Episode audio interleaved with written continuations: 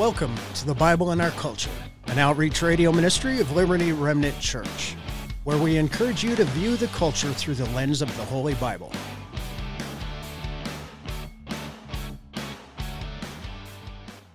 And welcome back to the Bible in Our Culture.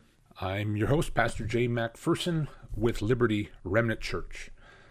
Not sure when you're listening to this, if it's before Christmas. If you're hearing it on a Saturday, it probably is. If you're hearing it on a Tuesday, probably just after Christmas. But we're still going to talk about the Christmas story. Of course, if you're listening on podcast, you could be listening anytime. You should be able to find this show and previous shows wherever you get your podcasts or at our website, libertyremnantchurch.org. But last time we talked about the contrast between the Matthew and Luke quote unquote Christmas stories. And there's a huge lesson I think we can learn about being one race. And I want to focus kind of on the same text, but on a different subject matter. Mostly in Matthew 1 and 2, we see the story of Jesus' adopted father, Joseph. It's a forgotten story, but I think an important one. So let's read it and we'll make some comments on it, starting in verse 18 of chapter 1. It says, Now the birth of Jesus Christ was as follows. After his mother Mary was betrothed to Joseph, before they came together, she was found with child of the Holy Spirit. Then Joseph, her husband, being a just man, and not wanting to make her a public example, was minded to put her away secretly. But while he thought about these things, behold, an angel of the Lord appeared to him in a dream, saying, Joseph, son of David, do not be afraid to take to you Mary your wife, for that which is conceived in her is of the Holy Spirit. And she will bring forth a son, and you shall call his name Jesus, for he will save his people from their sins.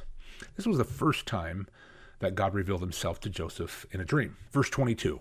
So all this was done that it might be fulfilled, which was spoken by the Lord through the prophet, saying, Behold, the virgin shall be with child and bear a son, which they shall call his name Emmanuel, which is translated God with us. Then Joseph, being aroused from sleep, did as the angel of the Lord commanded him, and took to him his wife. And he did not know her till she had brought forth her firstborn son. And he called his name Jesus.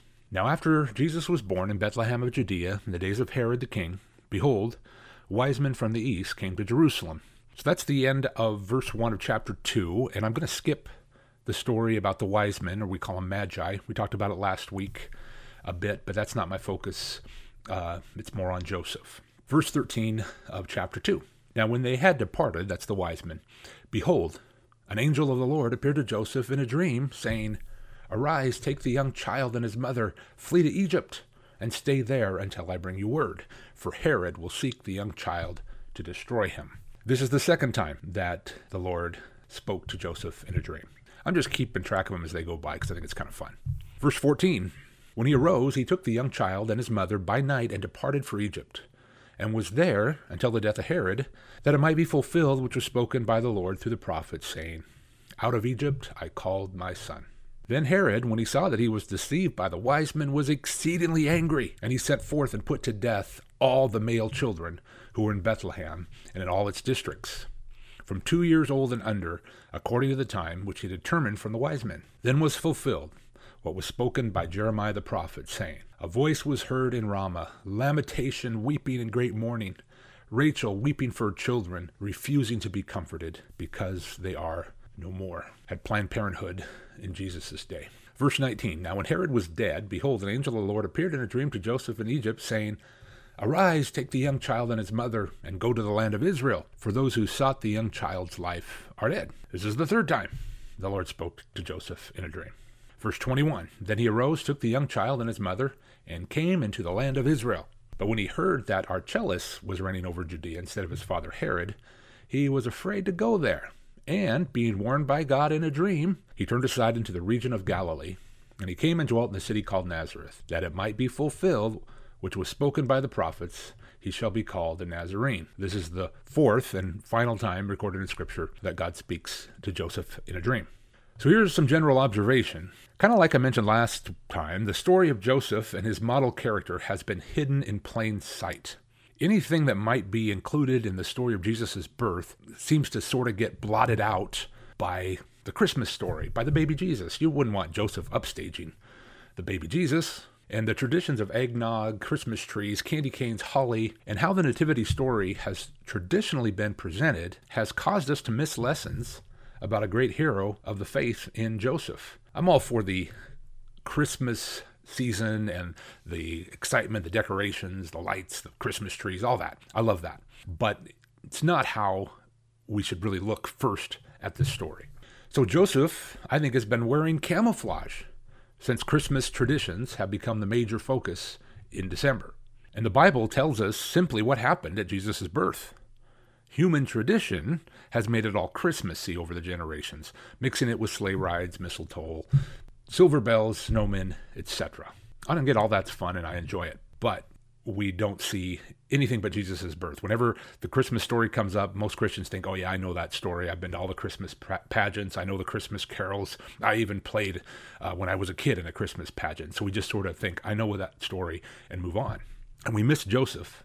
I also think the erroneous Catholic doctrines about Mary have contributed to camouflaging Joseph. Now, Mary's a hero in this story. Early in Jesus' ministry, she's she's not. She tries to tell everybody he's losing his mind, Jesus. But in this story, both Mary and Joseph are heroes. We see Mary and her story more so in the book of Luke, while this passage we read in Matthew focuses on Joseph. And I love Catholics. Uh, a lot of ex Catholics attend Liberty Remnant Church, and I've got a lot of extended family who are ex Catholics, maybe most of them.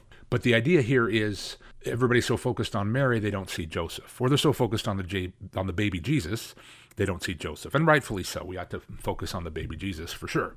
But let's not miss this story. So please discard your pre existing filters about this story. Have you noticed the scriptures show only honorable character in Joseph? But it seems sacrilegious to tell Joseph's story at Christmas time because it would upstage the baby Jesus. I don't want to do that. I don't want to upstage the baby Jesus, but I do want to uh, do want to pause and take a look at who God the Father drafted to be Jesus's adoptive father. And we also can't preach out of the Christmas story any other time of the year, as that too would be deemed inappropriate. Could you imagine your pastor preaching on this story in April or May? I mean, kind of like, what's wrong with those people? Are they a cult? Why are they preaching out of the Christmas story when it's not Christmas? So I think it's important to explore Joseph once in a while, and this is the time I think it's important to do it. Now, adoption is a big key in the scriptures, and a lot of people don't understand adoption if they aren't directly related with it. But this is what's happening here. Joseph is Jesus' adoptive father, and the Bible says he's his real father. They refer to his mother and his father, Mary and Joseph, uh, in Luke. And of course, when they give the genealogy of Jesus, they include Joseph. So adoption's a big deal, and, and a lot of people don't know. Folks like Marilyn Monroe was adopted, Ric Flair, Faith Hill, Steve Jobs, Dave Thomas, John Hancock, Babe Ruth, and even Leslie Lynch King Jr. Maybe don't know who Leslie Lynch King Jr. is. If, if you're a real uh, enthusiast for recent American history, we know Leslie Lynch King Jr. Uh, by the name he changed to Gerald Ford Jr. So President Gerald Ford was born Leslie Kinch, excuse me, Leslie Lynch King Jr., but his biological dad and his mom separated and he was adopted by uh, her next husband. And they thought, well, we don't want to refer to him as the same name as her ex. If we're going to adopt him, I want him to be named after me. So he changed his name to Gerald Ford Jr., and he became president. There's a lot of fictional stories about people who've been adopted Luke Skywalker, Princess Leia, Superman, uh, Spider Man to a degree. And Jesus, we have to understand Jesus was adopted, and it's a cool thing. And you're thinking, well, I don't have anything to do with that. No, if you are a disciple of the Lord Jesus Christ, then you have been adopted. We're all have been adopted into his family. And though Jesus is the only begotten Son of the Father, we are all adopted into his family, and he loves us just as much, infinitely and perfectly. Let's take a look at verse 18. It says, Now the birth of Jesus Christ was as follows. After his mother Mary was betrothed to Joseph, before they came together, she was found with child of the Holy Spirit. Then Joseph, her husband, being a just man, that Greek word for just is usually translated righteous, he was a righteous man, and not wanting to make her a public example, was minded to put her away secretly. What an interesting verse that is. That he didn't want to make her a public example and wanted to put her away secretly. Now, to me, he's probably ticked off. He's probably hurt. He's probably confused. How did this happen? How could she betray me? Because his fiance's pregnant and he's not the dad. So he's thinking she had feelings for another and totally dissed on him. But he's not looking for revenge. He's not even being merciful in a way that he's grandstanding his mercy. His mercy. He wants to put her away quietly and respectfully. He's a very honorable man. And when they say at the beginning of verse 18, now the birth of Jesus Christ was as follows, perhaps it should be translated, now the birth of Christ took place under these circumstances. The Old King James kind of says, and the birth of Christ took place thusly, or something. In other words, it's the setting in which Jesus was born. Because if we're actually going to talk about the birth of Christ, we talk about, well, she started contractions at this time and then her water broke and, and all that. Luke kind of talks about the night Jesus was born. They go into more information about his birth, but in Matthew, they're really just exploring how Joseph felt when he heard that his fiancee was pregnant and he didn't impregnate her. Joseph's fiancee got pregnant during their engagement, and that is a big issue today, but it was an even bigger issue back then. When somebody had sex outside of wedlock, well, that could be capital punishment. That's the type of offense that you would get stoned for. But it's a big issue every time. I mean, how would most engaged men react in this situation at any time or, or in any culture? I think they'd all be, what, hurt, angry, confused, feeling of betrayal feeling of, of being disrespected and embarrassed, all sorts of emotion. But Joseph showed mercy when most believe his fiancee deserves wrath. It was a strange thing. He could have suffered terrible losses in his social standing.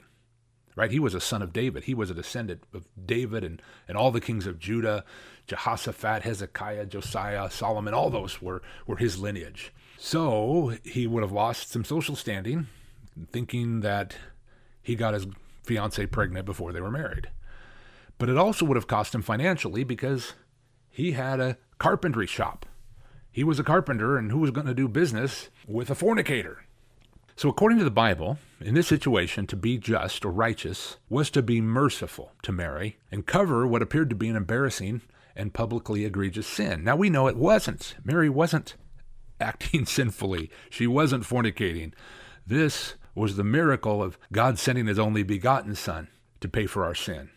But Joseph didn't look to stand up for himself and demand his own personal right to justice. You know what? I think it's important that at times we do stand up for justice, that we do demand our rights. Here in Spokane, we've seen City Hall try and take away religious freedom. We ought to stand up for that. We ought to stand up for parent rights and I think our gun rights. All those things I think it's important for men, especially, to take a stand, be bold, and stand up for our rights, but not in a personal vendetta. Joseph was wounded, he was hurt, he was angry, but he didn't demand vengeance. He didn't ma- demand repayment and try and get back at Mary for cheating on him. That wasn't his posture at all. And so what we have here is the most dramatic chick flick type setting in the history of romantic tales. Mean, check it out. Every chick flick I've ever watched, I don't watch many of them because I can always spot the ending a mile away. In the first few minutes, there's a situation with a, a handsome guy and a handsome gal, and they have a misunderstanding. They get off on the wrong foot and they get in a fight, and you know that they're going to end up living happily ever after. You can see it a mile away. But here is a real juicy conflict because Joseph thinks Mary cheated on him with some other guy, but she didn't. So, how's Joseph going to react? Well, as you read this story, he acts amazingly honorable and loving. So, Matthew's account of the Christmas story is considerably different than Luke's, but they never disagree.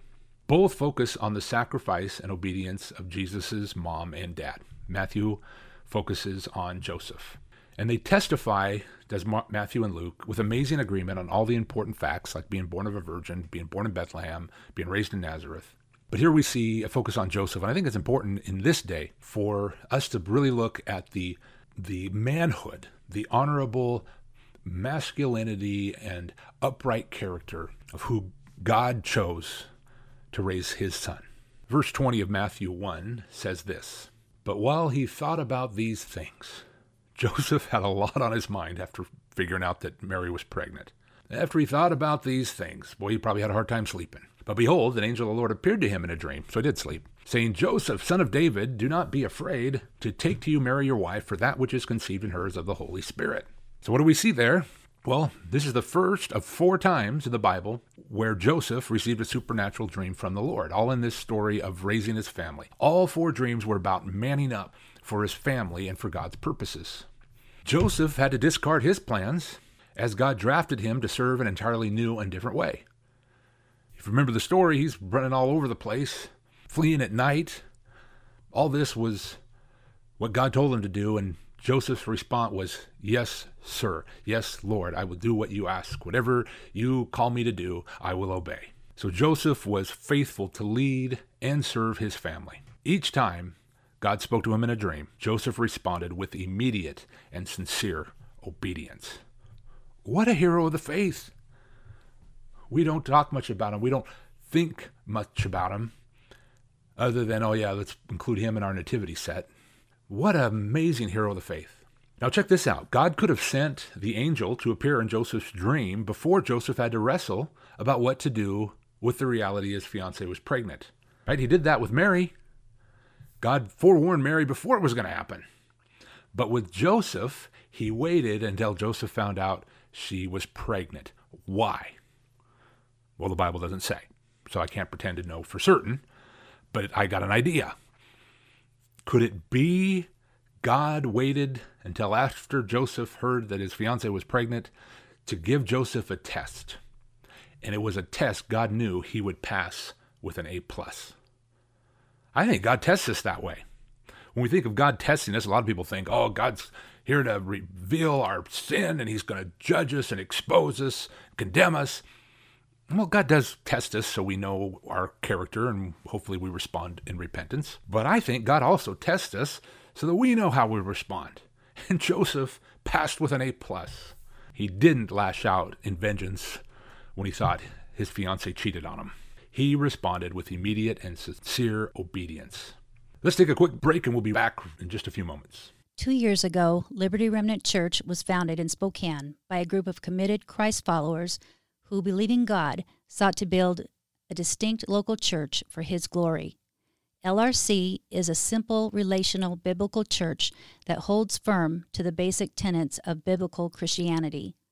We believe we are to represent Christ's love, power, and wisdom in every and any facet of society. Perhaps you've seen our pastor Jay McPherson or others from Liberty Remnant Church either standing up at Spokane City Hall or at a local school board meeting in the area. We believe we are called to be salt and light as we bring people to new life in Christ. If you are looking for a local church or know someone who is, please consider what God is doing at Liberty Remnant Church. We meet every Sunday at the Oakwood Inn, 7919 North Division at 10 a.m.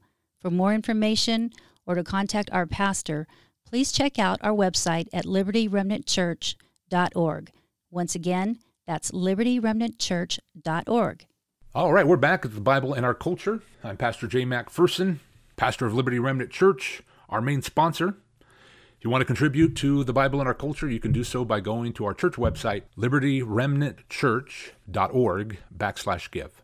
We're talking about the forgotten character of the Bible, a camouflaged hero of the faith in Joseph, Jesus' adoptive father. Well, let's take a quick look at the Old Testament Joseph and the New Testament Joseph. They've got a ton in common. Obviously, their name. There are only two, I guess there's somebody else in the Bible uh, who's named Joseph. But the two main characters of Joseph Joseph, Jesus' dad, and Joseph, the patriarch in, in Genesis, both had impeccable character with little or no mistakes recorded about them. Some people might find a mistake here or there, but it's iffy and it's in the context of tremendous character, of tremendous godliness. And if you notice, these two characters named Joseph happen to be the top two characters in the Bible when it comes to supernatural dreams from the Lord. Joseph had a couple and he interpreted a few. Both had, if, if you will, four dreams. Joseph had actually had two pairs of dreams, so you could say six in a way, but they were the the chief people in the Bible with supernatural dreams, and both relocated to Egypt and thereby saved their families. That's a coincidence that's just too crazy all these coincidences just line up amazingly.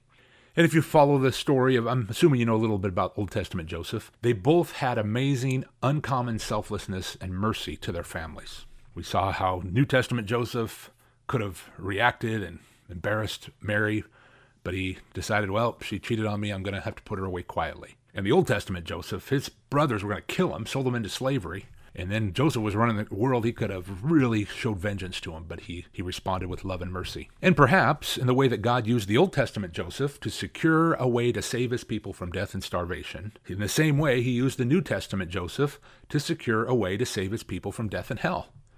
Right? They were catalysts in salvation for God's people. Everything lines up in the Bible if you take time to look at it and let the Holy Spirit show you what's going on. Verse 24 of chapter 1 of Matthew says, Then Joseph, being aroused from sleep, did as the angel of the Lord commanded, and took to him his wife, and did not know her till she had brought forth her firstborn son. He didn't know her. What do you mean he didn't know her? Oh, I think I get it. He didn't know her. Wink, wink. This might be the time, if you have young children listening, you might want to catch the podcast later or pause it and come back. It's not dirty. What I'm going to talk about is absolutely biblical but most people don't talk about it in church settings. Joseph did all that God commanded him, including abstaining from sex. We're all called to abstain from sex outside of marriage. But Joseph was called to go the extra mile and abstain from sexual relations even while married to this girl he loved. And if I'm doing premarital counseling, I advise couples who are engaged to be married not to spend too much time alone together, especially at nighttime. Now, you have to spend time together to continue your relationship, also plan the wedding, the honeymoon, where you're going to live, all that. But if you do too much at once and too late at night, well, you already know each other, love each other, committed to each other, so it's easy for nature to take its course. And the temptation during engagement is really strong. I hated engagement. I found it to be frustrating, not just because of the urge to merge, but it just seemed like, oh man, we got to go home to our separate places and come back together the next day to keep planning the wedding. It'd be much handier if we just lived at the same place. I mean, in my heart, I was ready to be married. That's why I proposed. But we still have to tap the brakes until the covenant's made before God and the witnesses. Think about it. Mary and Joseph not only loved each other, were committed to each other, but they had to travel together and live together 24 7. It's a long ways from Nazareth down to Bethlehem. And so they talked, I'm sure, long, long walks, or maybe it was a camel ride, donkey ride, horse ride, I don't know. But here they are spending all this time together, and on the way they have to stop at a hotel. I hope they had uh, ESPN or something to entertain them, distract them. No, they they had to be honorable and obey God, even though their instincts were to follow nature's course, if you will. So Joseph carefully, faithfully, and honorably did all the work to build a solid marriage foundation, which is important. A lot of guys don't do that. And he was also honorable enough to find the grace of God to abstain. And God empowered him to abstain from sexual relations with his wife. Can you imagine that? The fact that he delayed sex, that's always admirable, but that's what we're all called to do.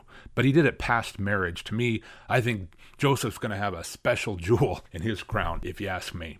So things are going to get really exciting here as we look at Matthew 2 the middle of verse 13 through the middle of verse 15. It says, An angel of the Lord appeared to Joseph in a dream. This is his like third dream. Arise, take the young child and his mother, flee to Egypt. Now, this is his second dream. And stay there until I bring you word, for Herod will seek the young child to destroy him.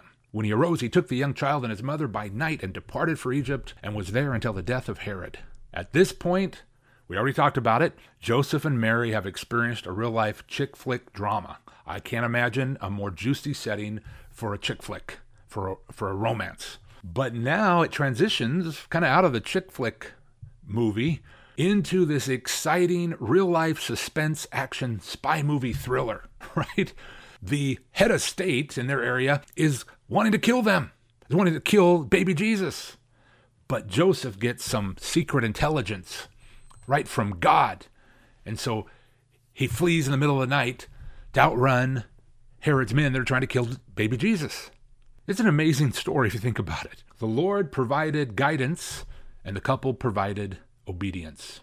So, according to Luke, they started in Nazareth and then walked, traveled by foot or by horse or by mule or by camel all the way down to Bethlehem, which, if you drove that in a car today, would be 95 miles. Then they went to Jerusalem to fulfill the law of Moses, and probably back to Bethlehem, and then they made, then they journeyed back to Nazareth. That's Luke's story. Matthew's story starts in Bethlehem. Joseph has a dream that they're going to kill the baby Jesus, so he moves to Egypt, which is a long ways away.